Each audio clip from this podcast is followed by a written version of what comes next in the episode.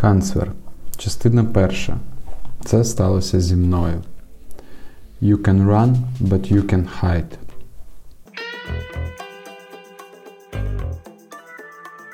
Бажен. Я лежав під деревом біля озера, світило сонце. І не таке, як взимку, що тільки світить, але таке, що ще й добряче гріє. І це було приємною новиною. Я радів весняному теплу сонця, підклав руки під голову, ліг на м'яку траву і грівся на сонці, як морський котик. Весна швидкою перемогою увірвалася слідом за зимою. Начебто тільки вчора зійшов сніг, а сьогодні вже 20 градусів тепла за вікном. І все так швидко сталося, що ще навіть не до всіх дійшло, що вже весна на дворі.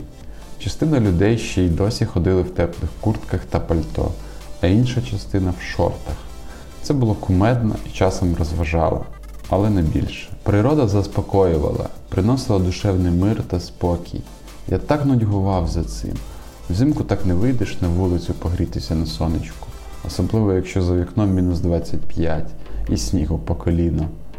Цікаво, що було першим? Моя любов до весни чи моя любов до зеленого? Але і те, і інше робило мене щасливим, гріло душу та тішило сонце.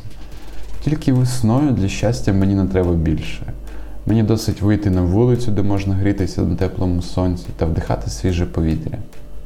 І більше нічого, тільки весна і я щасливий.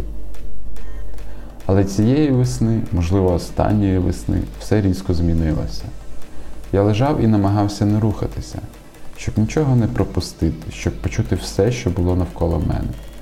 Напевно, я так медитував, лежав нерухомо, через закриті повіки дивився на яскраве сонце, а тілом вбирав в себе тепло і слухав. Слухав, як дерева шаруділи листям, як хлюпали хвилі води в озері, як шумів вітер, ганяючи пісок берегом, як співали пташки і шуміли комахи, як муркотіли коти на сонці. Все навколо було так близько, так поруч. Я чув і відчував, відчував, і вперше відчув себе частиною всього цього, і відчув себе живим. І це було так дивно, мене просто вразило. Як така краса, як таке просте диво природи може бути таким величним і непомітним? Ми так рідко помічаємо красу навколо, так рідко цінуємо те, що маємо. Таке просте і таке складне, тут, поруч, просто під ногами, проте цілий всесвіт. І мені було дивно вперше в житті побачити і зрозуміти це, а ще більше відчути себе частиною цього безмежного всесвіту. Здається, людство ще не змогло створити нічого, чим можна було б милуватися вічно, проте природа стільки краси, часом навіть незбагненної для розуму. Ліси і водоспади, гори і каньйони, звірі та птахи. Я вже мовчу про її могутність і силу, торнадо, цунамі, вулкани та землетруси. Людина ще не змогла придумати нічого вічного, хоча без перестанку намагається.